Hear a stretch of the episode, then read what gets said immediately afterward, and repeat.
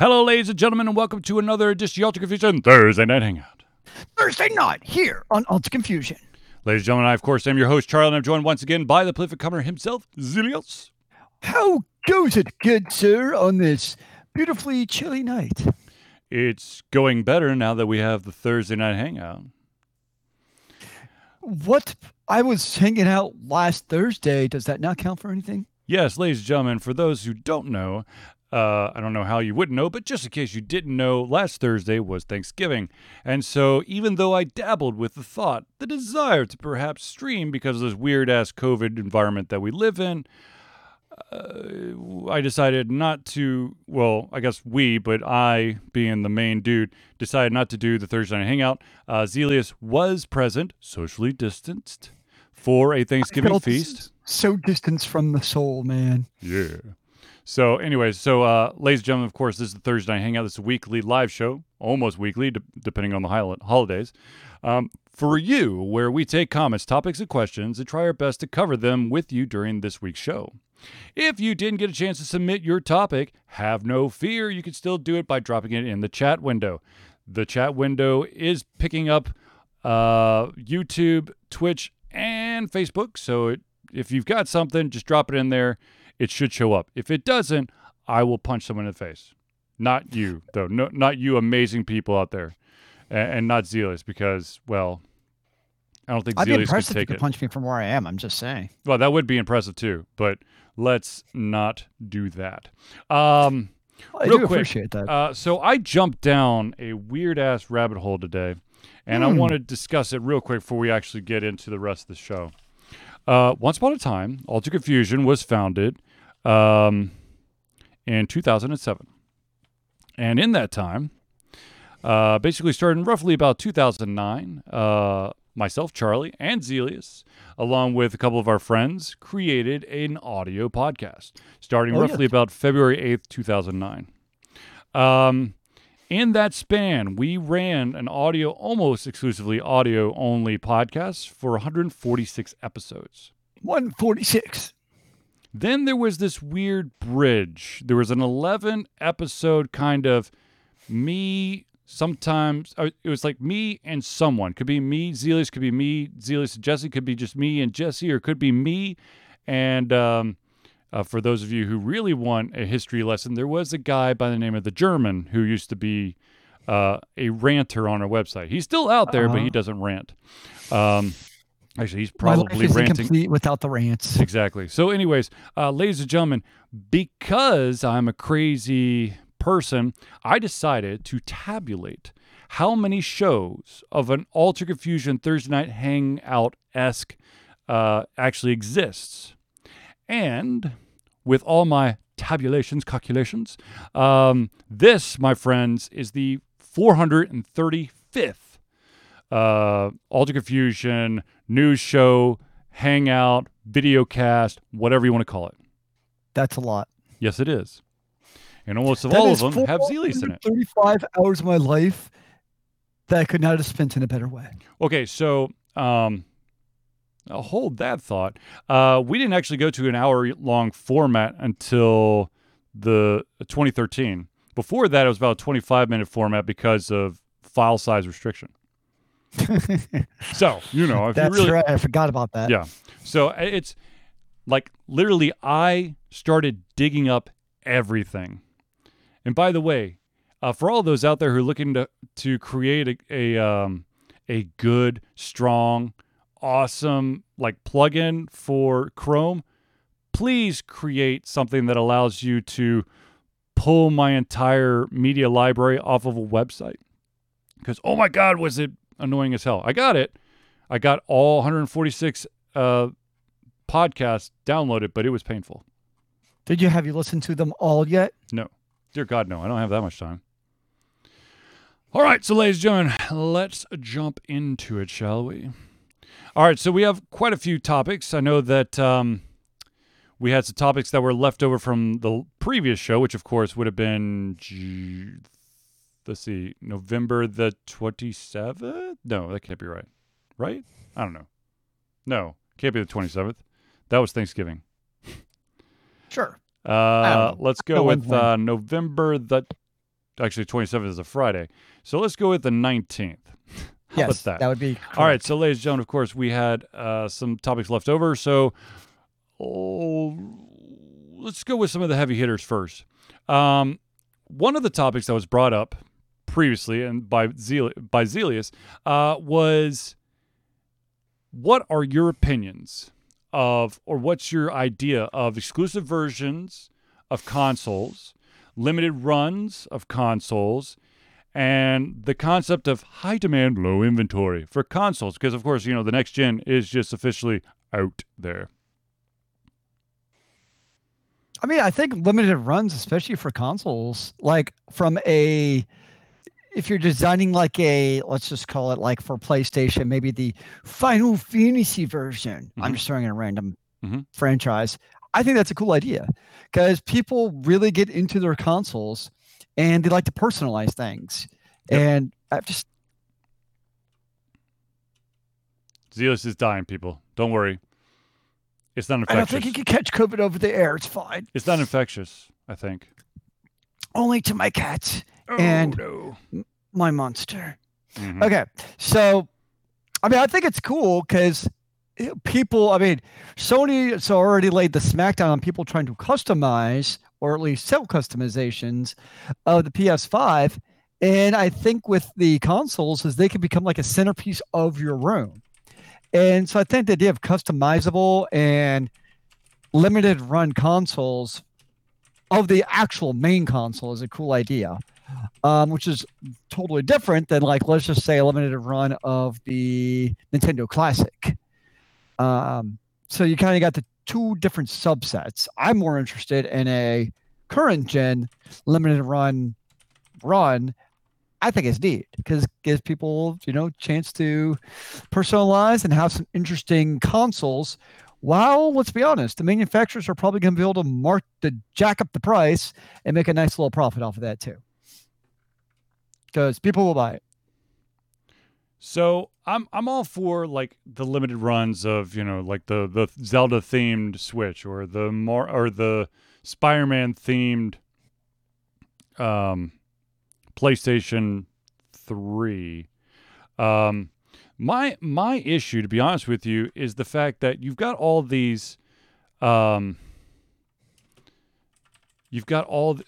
trying to type something in the background. You've got all You're of typing? These the abilities to, you know, have these exclusive consoles, but they're like Sony is beyond against allowing for people to actually so much as, you know, put a special cover on your system. So that for me is just kind of weird that they're like, oh yeah, we're gonna make money, but it's gonna be our money. And I understand it's your own equipment, whatever. I'm trying to think. I don't think I've actually bought a limited run of anything. I think I've just as soon as I've gotten a hold of a console, I've just locked onto it. Yeah, so that's that conundrum. Like, at some point, I'm going to get the PlayStation 5. Mm-hmm. But, like, does it really make sense to wait for what may or may not eventually be a limited-run console? And if I already own a console, I'm not going to buy a limited-run version that comes out when it's released. I mean, although I guess technically at that point, you can probably sell the current gen, at least at this point still, for what you bought it for. So wait, so are you talking like the next release after launch day? No, I'm talking about like a limited run for the current generation of the PS5. Oh, so you're just talking like low supply. Yeah. Then. Yep. Okay. Yeah. No, I'm not talking like the PS5 Slim or whatever. No, I'm just saying when I think limited run, I'm thinking limited edition. I think that's where my brain gets prepped up. That's what I was thinking too. So yeah, when I meant wait, I meant like, let's just say like the Spider-Man version. Mm-hmm. I'm not gonna wait on the Spider-Man version to come out if I want that console. I've never cared that much. Right. But people certainly obviously do. Cool.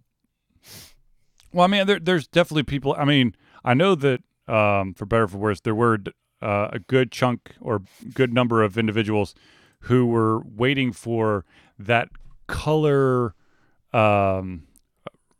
selection for the Wii when it first came out. Of course, that never came to fruition. I was like, oh, I'm gonna wait till they release the Red Wii, which just sounds wrong. To this day, every when I'm like, I'm gonna go play with my Wii. Just it still sounds weird. Yeah, exactly. So, but when it comes to whatever version you can get, I think I don't think I am not the type of person who's going to be like, well, I got a generation 2 or you got a generation 2 and I got a generation 4, so I'm so much better than you are. If it works for me, then I think that's also kind of our generation. Like, we're a bit older, some might say. Yes. So I don't think we're really in it for the console wars or any of the EP measuring contest. I think it's probably for the younger generations, true, who might care more about that. And that's where, you hear the story of the kid didn't get the correct version of the console, and then he loses his shit and throws it off the balcony because he's so pissed. That drives me. Look, when now, of course, I'm going to be making myself and Zelius old, but once upon a time, there was only one version of a console. There was one Nintendo, Super Nintendo, N64, which ironically, the only thing about the 64 that was different than basically, the previous generations was that you could put in that, they had the slot for that expansion piece that would allow you to play Perfect Dark. Oh, yeah. But I mean, that was the level of exclusivity was, did you have it or did you not? Yeah. Or if you had the early Rumble Pack for the N64, or you didn't. That was the extent of it. Now it's it's the slim version and the pro version and the insert weird ass name version here. If I were to get a console, I'd get a console, but I'm not going to get one of those because I don't really need one. That's fair. But anywho, yeah. What I would dig though is let's just say hypothetically I get a PS5. Mm-hmm. I would be somebody who would probably buy a way to make it look snazzier. You buy the base white version, but they can get cool side plates. Okay, are you talking cool, a vinyl cover? Or you talking about the actual plate? Yeah. Ah, so basically, what Sony had shut down. Yes. Got it.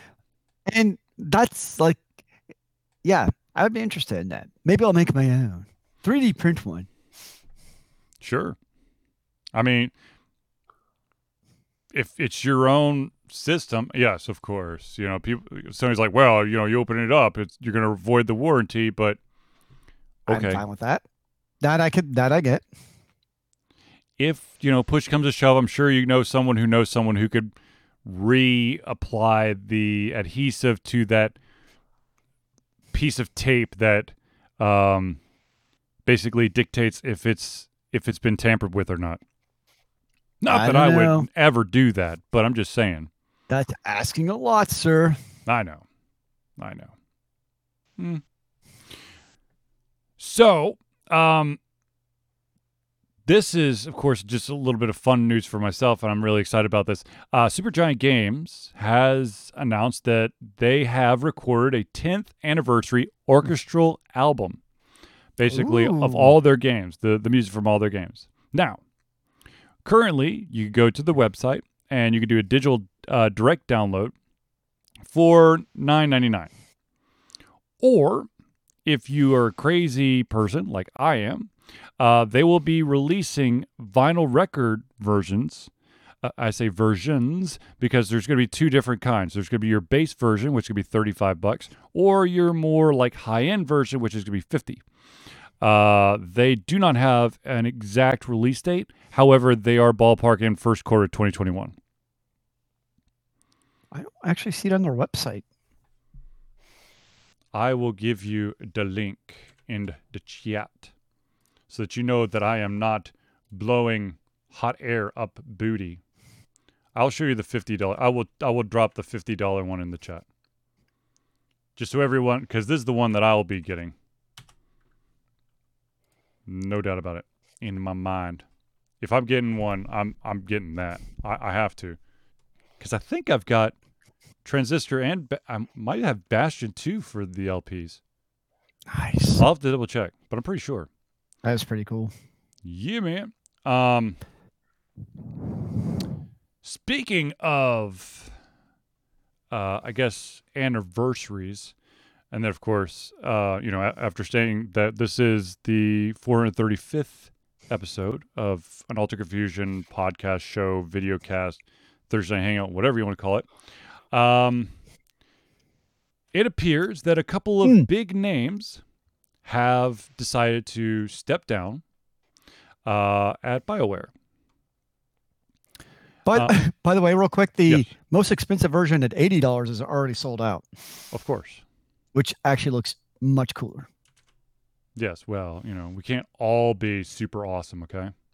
However, if you are one of the people who bought the super duper awesome exclusive version, you could just, I'll be your best friend in the world if you could just, hook me up.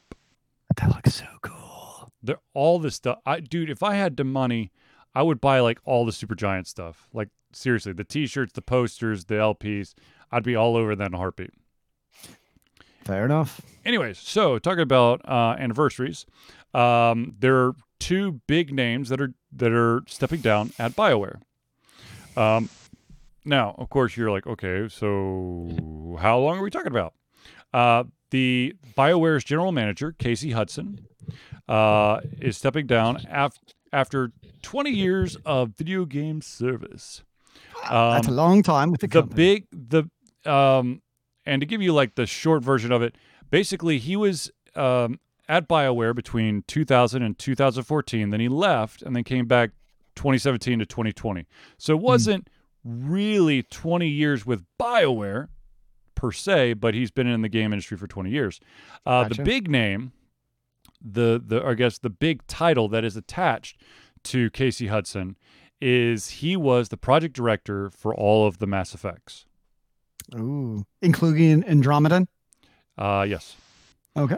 And then the other individual who has announced that they're stepping down is the Dragon Age exclusive producer, Mark Darrah. He has been part of BioWare since 1997. Now, I don't like, when I see executive producer slapped on anything, I don't really want to credit that individual for the title, be it a movie, be it whatever, because executive producer is just kind of like someone who's just like, yup, cool. It's a name to kind of bring attention. So being the Dragon Age exclusive producer does nothing for me. However, when he was actually in the trenches, he was a programmer, and he programmed three very successful series. Baldur's Gate, Neverwinter Nights, and Jade Empire, which all three of them, huge, amazing games. Well, if you think about it, though, all these games, including the three you just mentioned, the ones that they're executive producers of, both of them, what do those games all have in common that are sadly absent in current BioWare games? Polish? Single player stories? Or polish? Those are the games. It's kind of like them and Blizzard, right? They used to have these great, amazing games. BioWare had more games because they had the series of both Mass Effect and Dragon Age, although Dragon Age had its ups and downs, to be fair. But still, they had these series and games that people came to love. And then, sadly, as tends to happen when big money-happy companies take over, things change. The quality direction takes a different path than we, the gamers, would like. It comes down to the green. Well, the sad part is, though, like in the case of BioWare, mm-hmm. I feel like in a way Blizzard's doing okay, at least. But like with BioWare, by going away from what they were doing exceptionally well, they're going to end up coming out in a net negative versus if they'd just done what they did well. Because they could still be making phenomenal. I mean, there's clearly still a market for phenomenal single-player games. Agreed. Look at the success of games like Horizon Dawn and Valhalla. Look at Spider-Man. There's clearly still a market. Mm-hmm. I know it's diminishing, but there's still absolutely that market.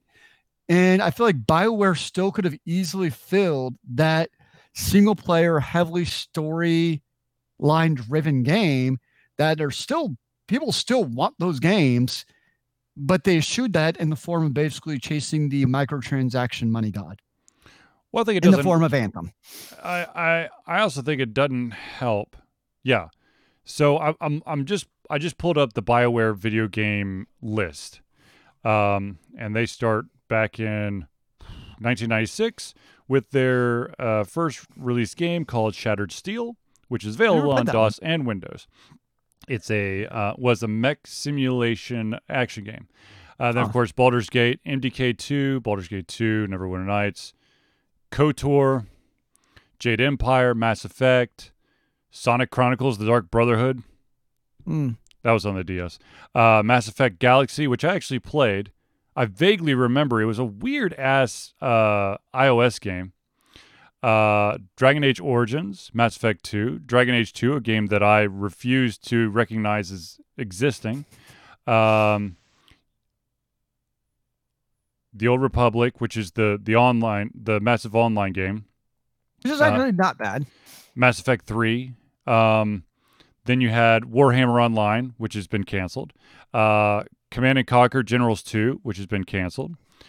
Dragon Age Inquisition, which was a solid game. Shadow Realms, which has been canceled. Mass Effect Andromeda. Anthem, which I think most people have basically moved on from immediately because there was a bunch of free-to-play games that were in that same marketplace already. But yeah, you're right. I think that you. I mean, it's also interesting to see that during, let's see here, starting with the original Baldur's Gate, which was 1998 for Windows, to about, let's see here, we'll say Mass Effect 2, just for shits and giggles, 2010. So basically, you're talking about, just over a 10-year run of pure awesomeness. And then it just kind of, I don't know. You're right. I think that when you have Gunny says, Mass Effect 2 is one of the best games ever made. I agree. It is a very solid game. And I think that that's one of the things. I mean, you look at some of these older games. This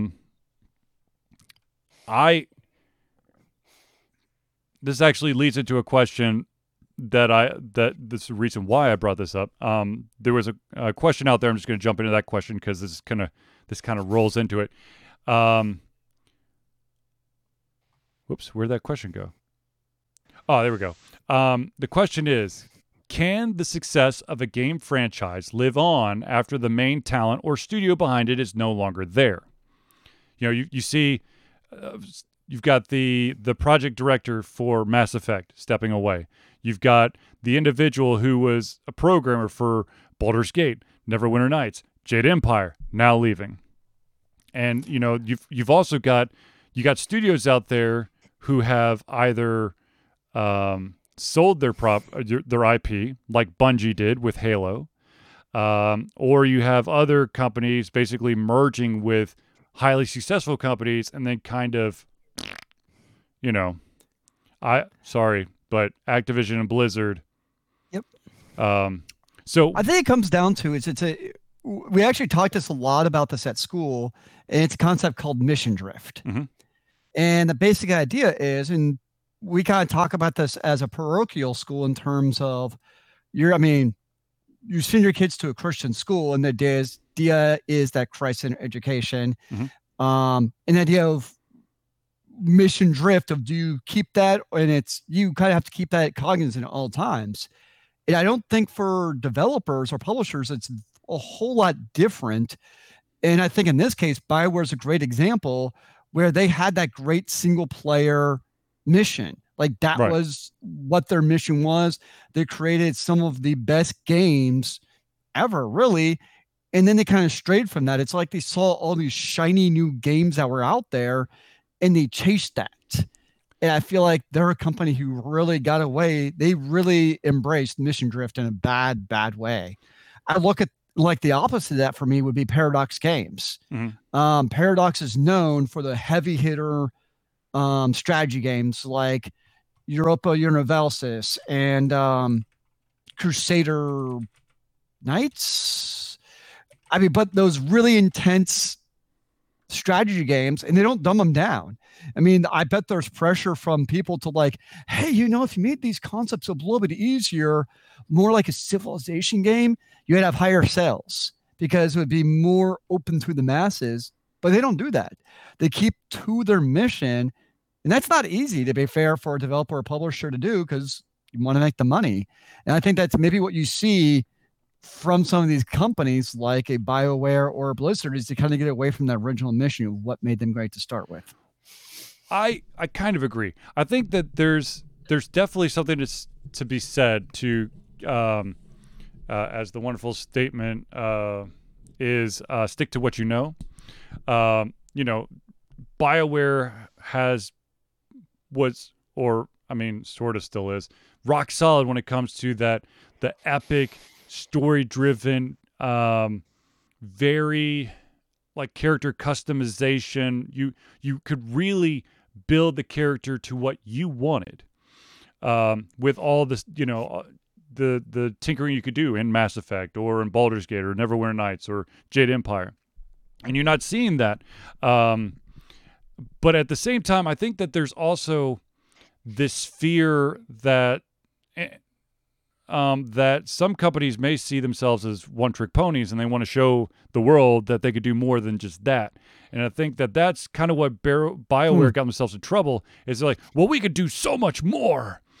And maybe not. The other thing is... I guess what does it matter if you're a one-trick pony? Like, true. I mean, I've never thought of that way. I mean, I see what you're saying. I totally get it. Yeah. But if somebody's gonna be like, man, we're a one-trick pony, we should make branch-out games so people don't think of us that way, I'd be like, well, you're right. We're a one-trick pony, but we do a good job at it. Well, I mean, and I'm okay. So I'm about to say a statement that I'm going to immediately contradict. But there are a lot of companies out there that feel like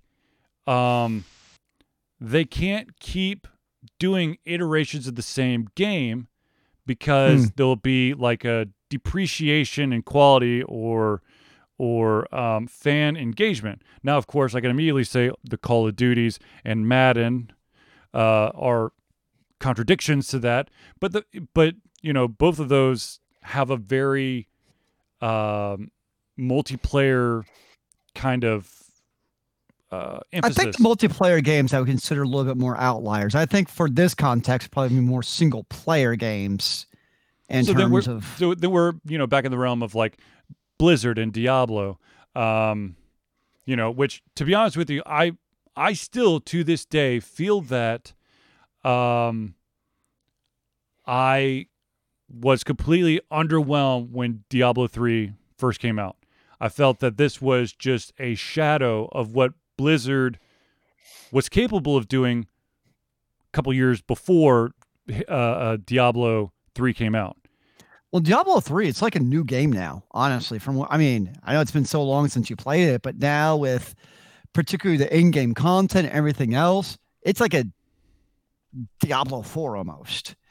But I think so. I get what you're saying. It totally makes sense that you're not repeating yourself.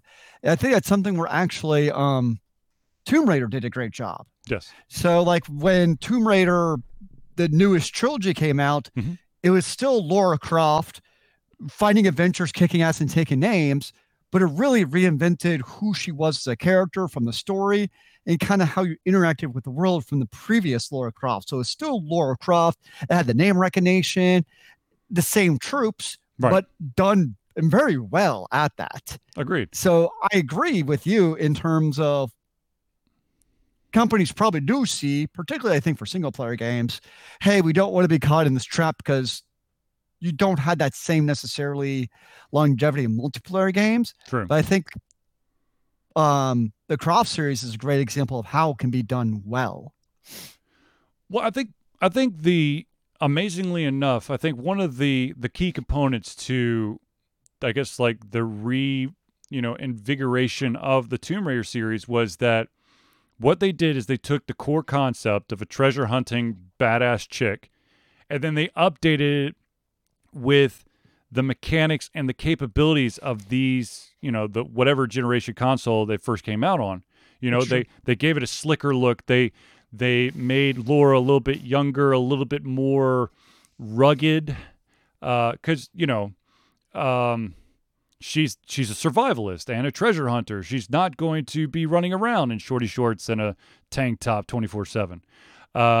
So they kind of updated that component, as well as the mechanics of being able to sneak and to solve puzzles, and it has all those core components, but it was kind of given like a fresh breath of air, where you have some of these games that are getting like a reimagining, which I don't know. I just felt like the Tomb Raider series was not trying to live off its previous glory. It's like everyone knows what Tomb Raider is. We're gonna make sure that we do it right in a new style. There are a bunch of games out there that are like, we're just gonna continue. We're going to update it, but we're gonna give you exactly what it was on the. Sorry, I keep thinking about Chrono Trigger. I just have an issue with. Look, seriously, if you there has to be a cutoff with the number of platforms you can release your game on before you got to be like, look, I just got to make a new one. And I understand that some people are like, well, it's Chrono Cross, the spiritual successor. Sure, whatever. But no, it's for myself and Zelius, we grew up in basically a single player world. Yeah, there was some multiplayer parts to gaming, most of it is hot seat, which by the way means that you are sitting at the same computer and you're splitting up half the keyboard. One person has the arrow keys, the other one has WASD, because back in the day WASD was a weird concept, but now it's just second nature. Why, are you looking at your keyboard, Zelius? Are you afraid that they're going to disappear? My keyboard, it's so weird, man. No, but of course, one of the classics, Cyberdogs. Yeah, man. Hell yeah. Well, so, I mean, the thing is,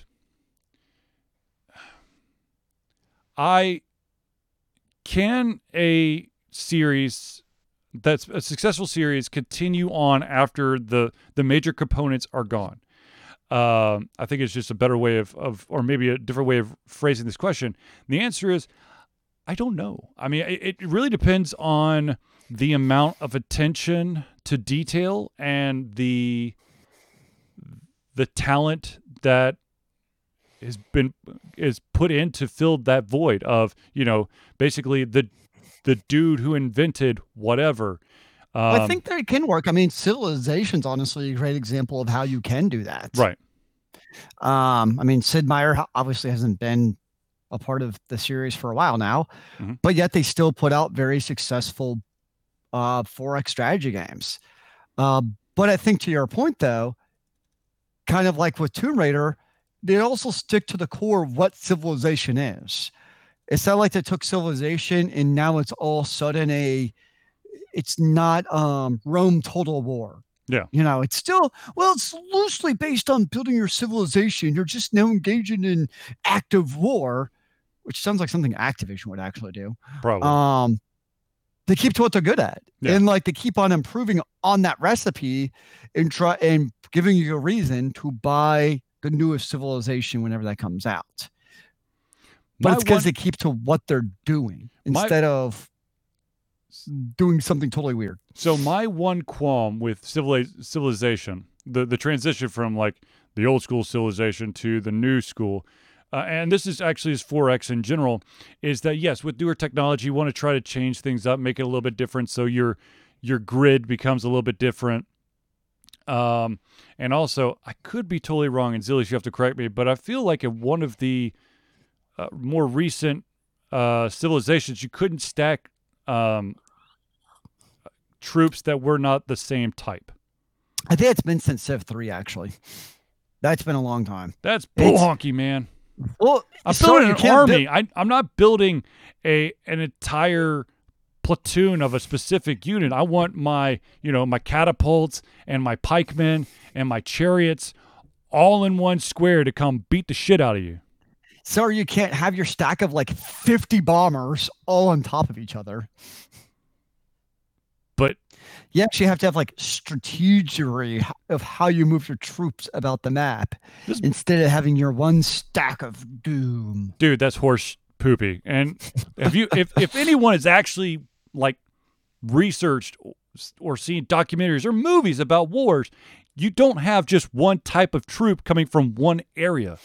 That's well, what you can ridiculous. Do now is you can create like platoons, basically. So you are able to actually combine units, but not the old school Civ 2 way of stacks of doom of having like 50 phalanxes on top of each other that would just, you'd be banging your head against the wall over. No, I wouldn't be banging my head against the wall. I would be celebrating. Because you're attacking 50 phalanxes one at a time? No. I've got my 50 phalanxes coming at you. I'd be celebrating. Gosh. I'd be like, sorry, sucks to be you. There's definitely for as long as Zelius and I have been playing games, there had to have been some sort of evolution between then and now. And I think that if you keep pure at your roots and then kind of, I don't know, continue. I feel like there are companies out there that have screwed up that transition from what made them awesome to now, and then there's companies out there who have been able to continue to do that. And there's unfortunately it's a much smaller number now, because some of the amazing companies that used to be cornerstones when Zelius and I were growing up, Midway Games, which of course is now gone, Sierra Games, which basically just put some sort of setting, kings, queen, police, space, and then put quest as the second word in there, and that was Sierra Online or Sierra Studios or whatever. That was the shit back then. And yes, because of improved graphics and the ability to do things, multiple actions without having to click on a name or a word of an action and then clicking on something. For those out there who don't know, adventure games used to have this fun little box at the bottom, usually on the left-hand side, that gave you all the types of actions you could take in the game, be it open, close, push, pull, climb, give, take, look at. There's a couple others. Open and close. And you couldn't just, you couldn't do it like you do with video games now, where you walk up to an interactive object and it tells you, push A to interact. Push A to, the interaction could be opening a door, picking something up, turning on or off a faucet, something. That to me is a great evolution. But you could keep the same story, the same depth. And I think that's what a lot of companies, unfortunately, have lost, is that depth. Probably because of deadlines, to be honest with you. I think that, and also skyrocketing cost.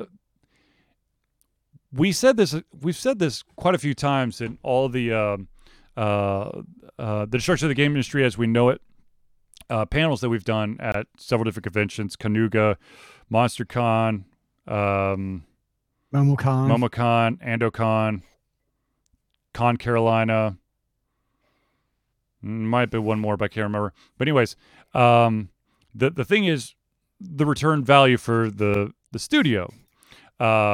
You know, you play a single player game, you're not going to gain all that money from DLCs, of course. Well, back in the day, you couldn't.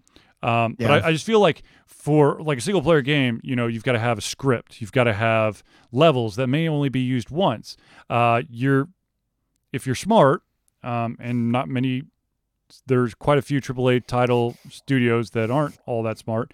If you're gonna have character dialogue, voice it. What do you think of games that like voice some of the dialogue, like the important dialogue? I will give a studio a pass if like minor characters aren't voiced. But if you're going to voice your main characters, I want every single dialogue to be voiced. Don't give me this half on, half off. Xenosaga does that quite a bit. Like a lot of, especially like the ones with cutscenes will be voiced over. But if it's like a minor interlude or especially like side quest, you can just read the text.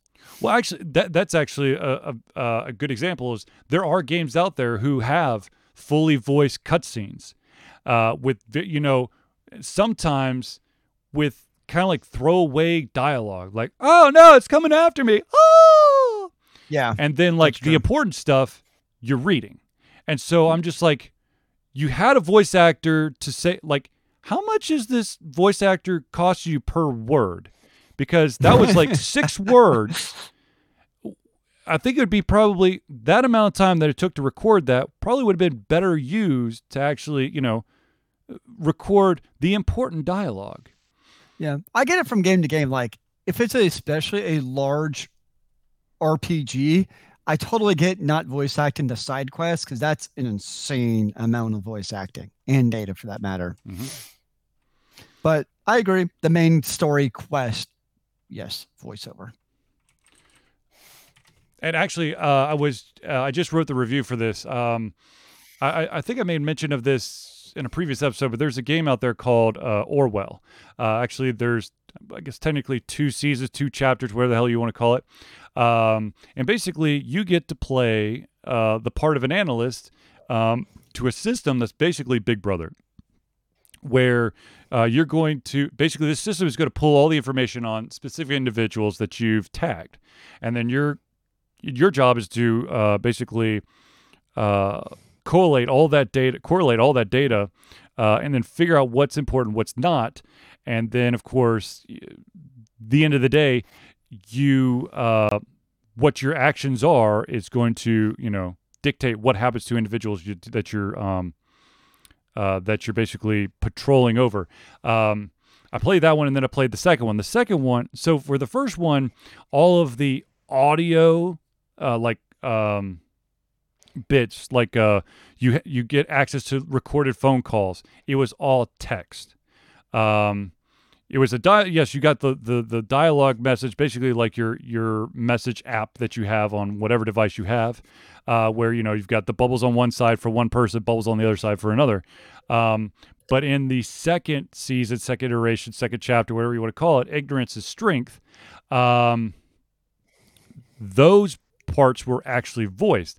And I have to say that for me personally, okay, so... there's a game out there called Simulacra that had voice acting throughout the entire thing. It's basically, it's about as close to it. Yeah, it's probably an FMV. It's the full motion video where you're seeing like scenes acted out. Though I don't like to say that one's an FMV because it's literally like small little cell phone videos that just appear. It's not a full experience. But anyways. If you want to see what bad voice acting is, check out Simulacra. Every single character mailed it in. Like, that's sad. This here is a scared guy who thinks he's in trouble. Oh no, the cops are going to come after me. I'm in trouble. You shouldn't have done that. Did I sell it for you? What should I have done? I'm so confused. Look, dude, like... I can read off a piece of paper and do monotone just like you, but I didn't get paid for it. Although I don't think they may not have gotten paid for it. It might have just been the programmers and developers, which does that can happen. If you are so hell bent on getting voice acting into the game, you may try to utilize your current studio, your current resources. However, and I've said this several times about so you finish making your indie game, you think you're done. One of the things that I've always recommended to those who create Kickstarter projects, if you're going to do a video and you want everyone who's part of that project to be in the video, make sure that they have personality. There was a great project that sounded awesome, but the video fell all apart when basically the brains behind all the game mechanics was put on camera where he was staring at the camera, and there was no emotion. There was nothing. He just monotoned it back.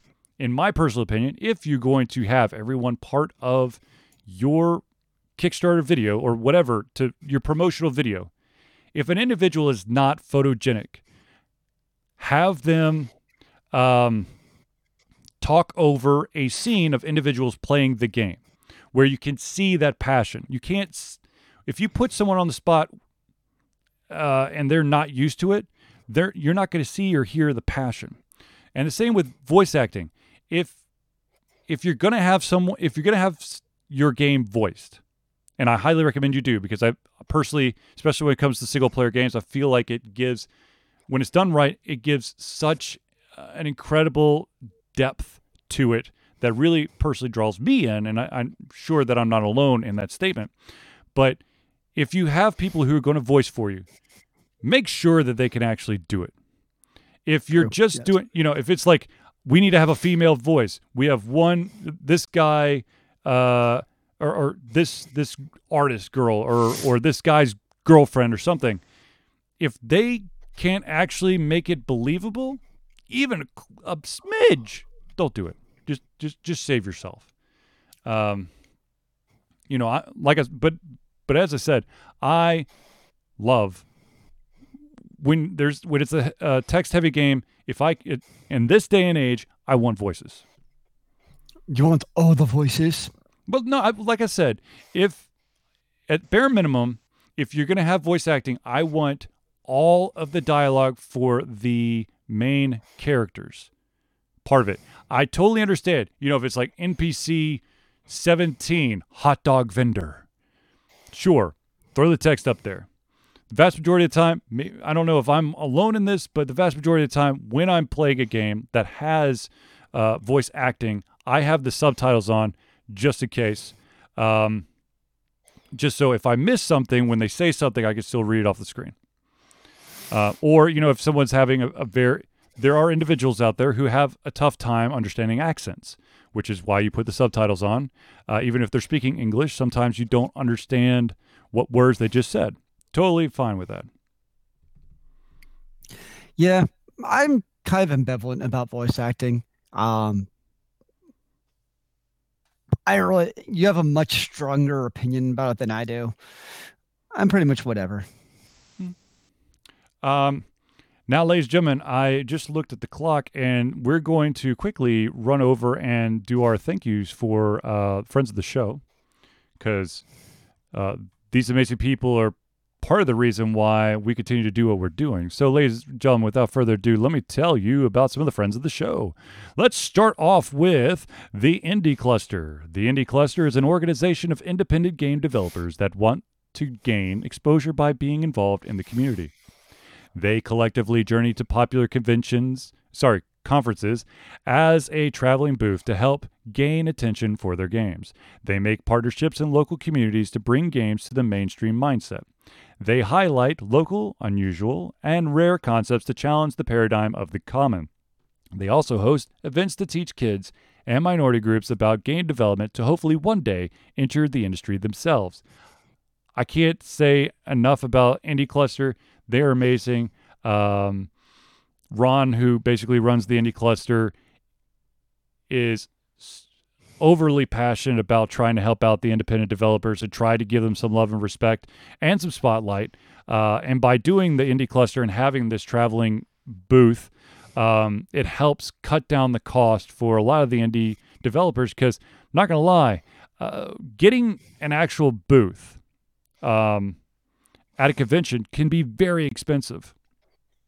And if you're an independent developer, an independent creator, period, that entry point of just that, you know, price tag may keep you from going to conventions where you could be discovered. So definitely, you know, check out Indie Cluster. They are an amazing group.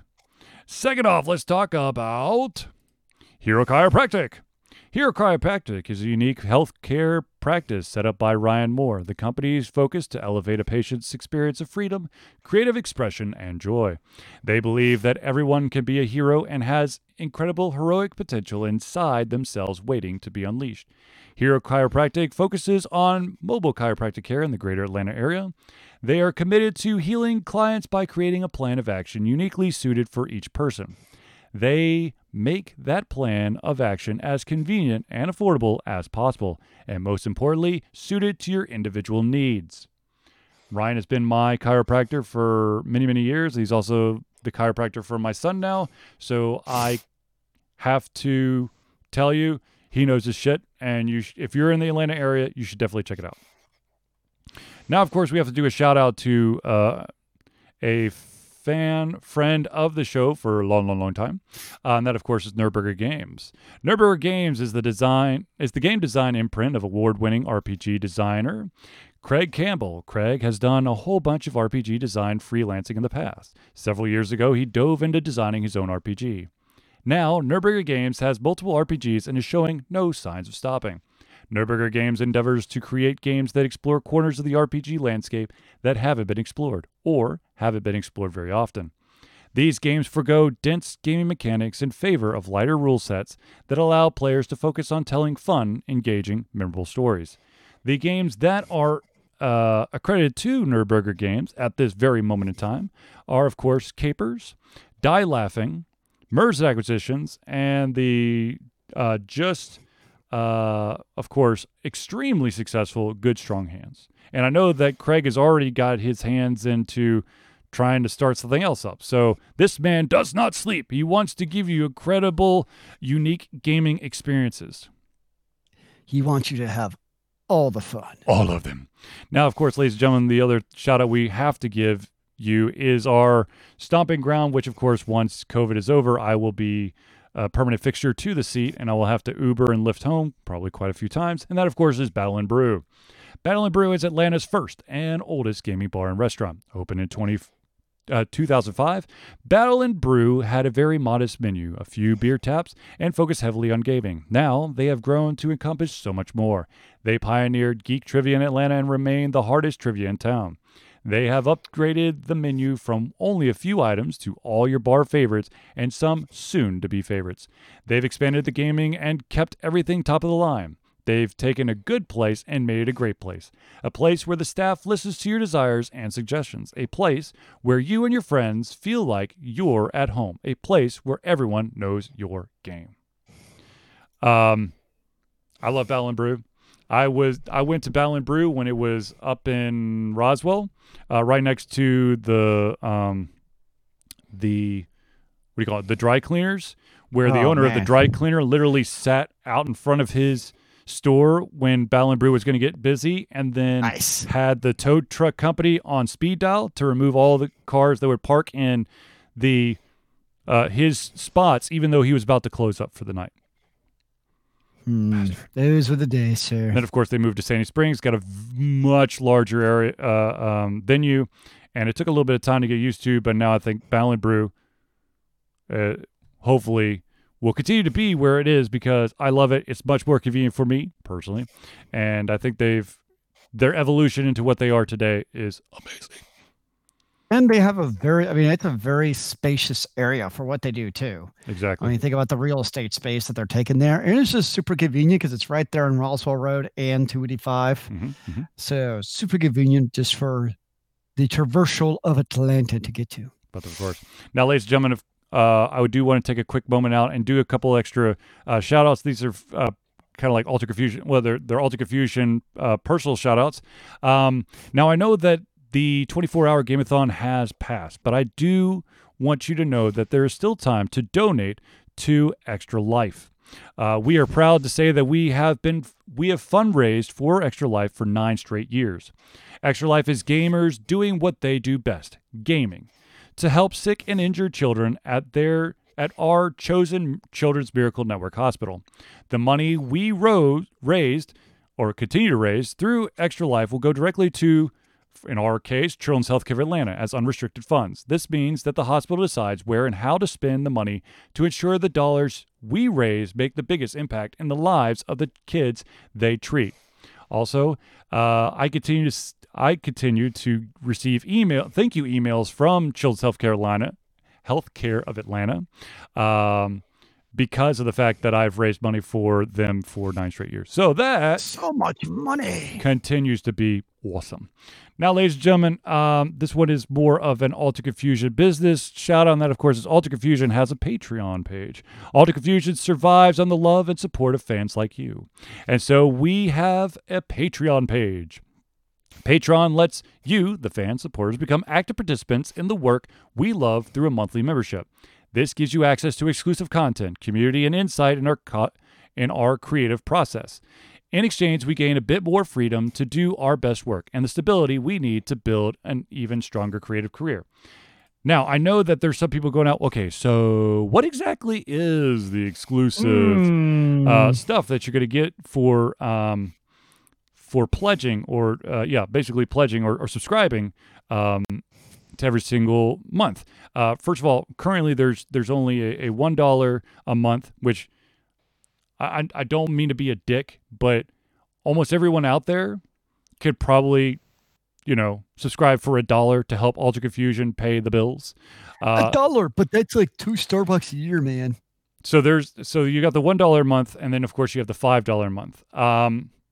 Now, the $1 a month will get you. Okay, so I'm revamping the exclusiveness for Patreon. Right now, if you are a patron, no matter if you're at the $1 or the $5 limit, starting this past week, anytime that I do like a playthrough, walkthrough video, be it episodes or entire playlist, you, the patrons, will have first access to those videos. And I'm gonna build some more stuff that allows you to have exclusive access to things that others will have to wait for. So you'll get timed exclusives. The other thing is that if you are at the $5 mark, you gain the ability to utilize the audio channels on Discord. Not only do you have access to Discord, which even if you're not a patron, you have the ability to be part of our Discord community, which, by the way, if you're watching this on Twitch, if you do the ! Discord, it should give you the link. If it doesn't, or if the link's broken, just hit us up and we'll fix it. But basically, if you're at the $5 or above limit, you'll gain access to that audio, the ability to chit chat. And I'm messing around with potentially having a slightly higher level that would allow for either an audio, just like an audio dialogue between myself and or Zelius and fans, or maybe in a video, which will of course be posted to Alter Confusion, our website, our YouTube, all that stuff. So What about an option where you tell Charlie how to play the game? Okay, so that's actually something that's actually a topic that came up. Not how I play the game, but. To be like, you have to do this or something. It's actually gaming. Yes. So yes. Hold that thought for just a second. Oh. All right, so ladies and gentlemen, of course, you know, we have our Patreon. If you do not feel that you are able to do a monthly subscription, if you want to just give us a one-time donation, all you got to do is go to www.alteredconfusion.com.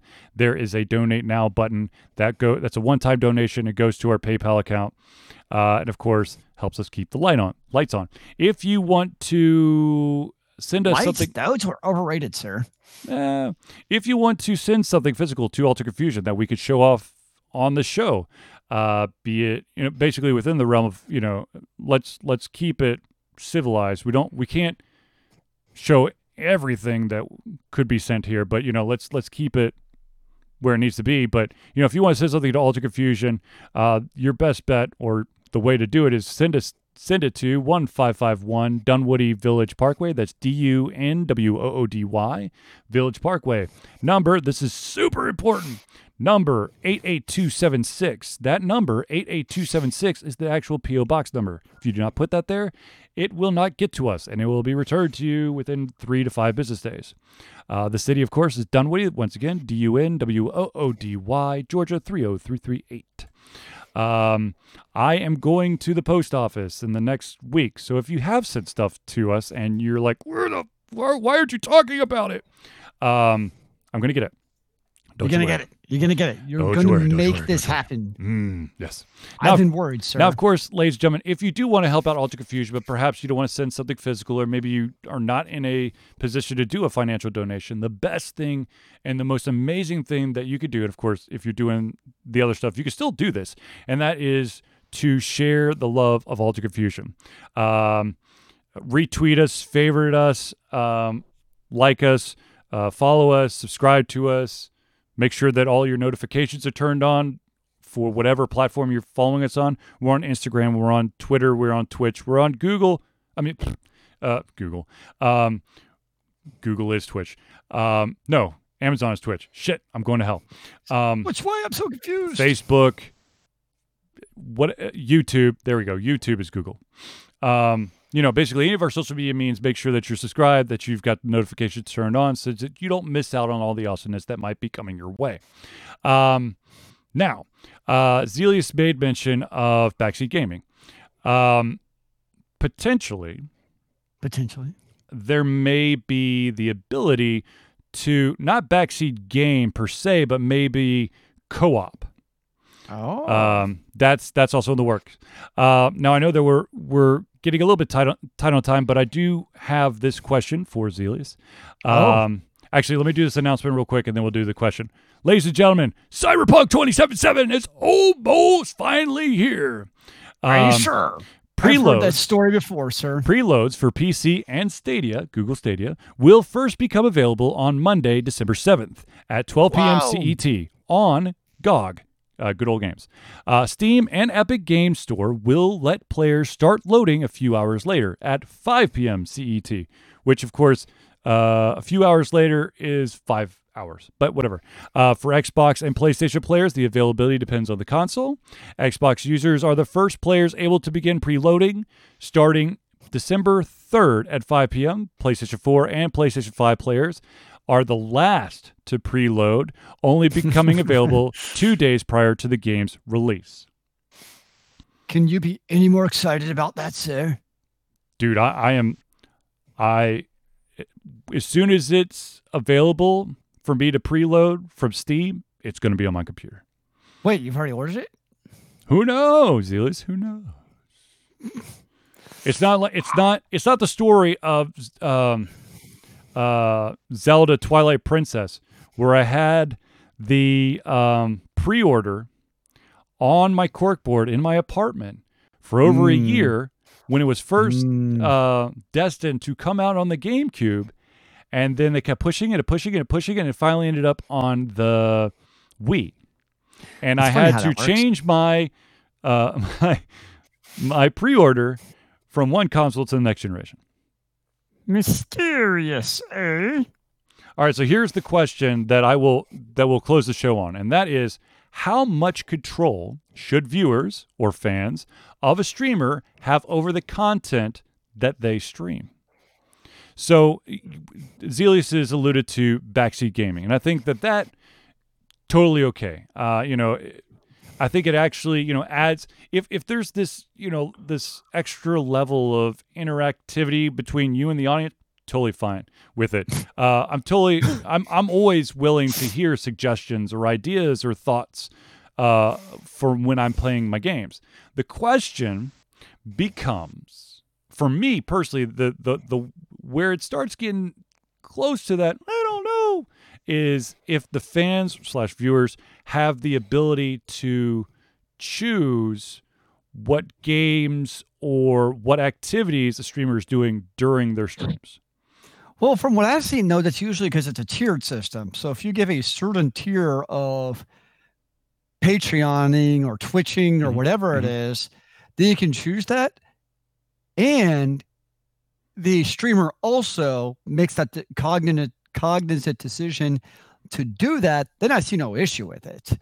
I think for me, where it crosses that line, if it starts becoming that sense of entitlement. Yes. Where, like, let's say you're a gamer and you're a streamer, and maybe from like 1 to 4, you allow backseat gaming in the fashion of people can choose X, Y, Z. But then you're like at 4 to 8, I'm doing my own gaming.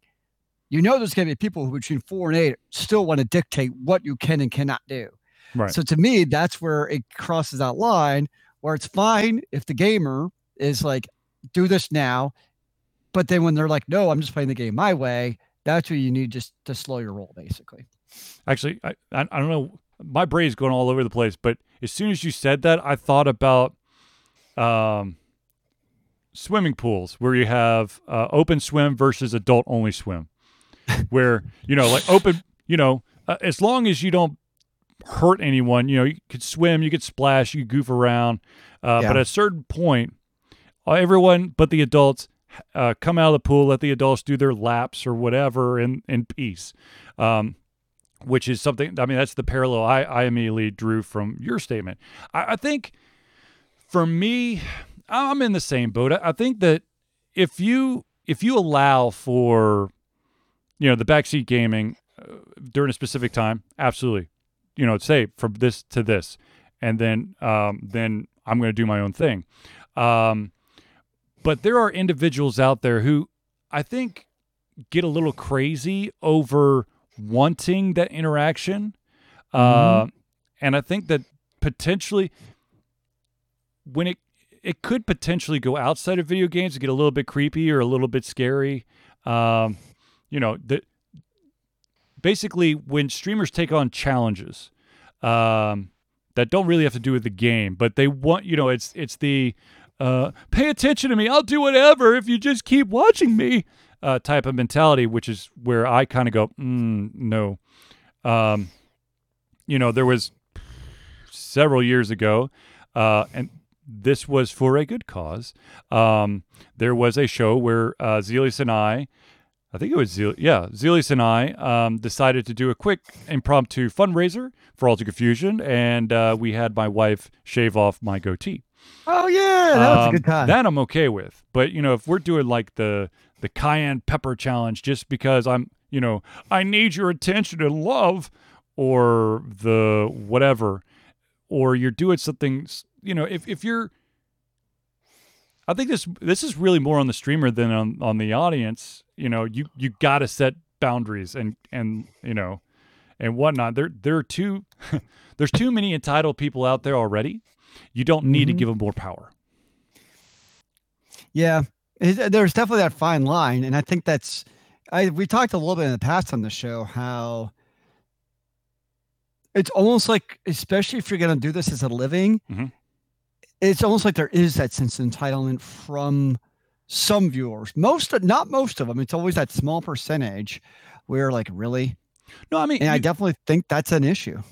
I mean, it extends past, you know, the streamer versus the audience member. I mean, there are individuals out there who are sports fanatics who go to every single basketball game or every single football game, and they think that team should take every single opinion of theirs into consideration because, damn it, I'm a fan. I've stuck with you through thick and thin. Yeah. That unfortunately happens too. But the other danger for streamers out there is that if you are broadcasting a persona, and you don't make it abundantly clear that this is a character. This is me when I'm streaming. And then there's a real me when I'm not.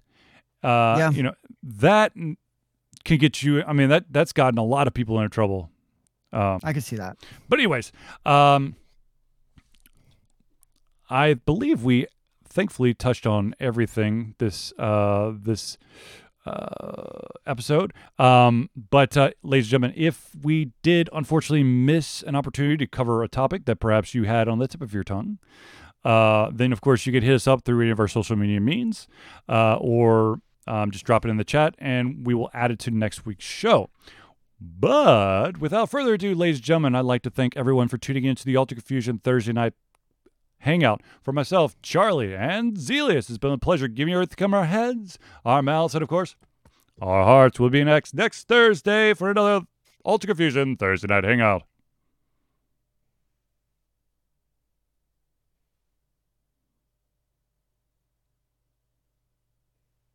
Zelius? Yeah?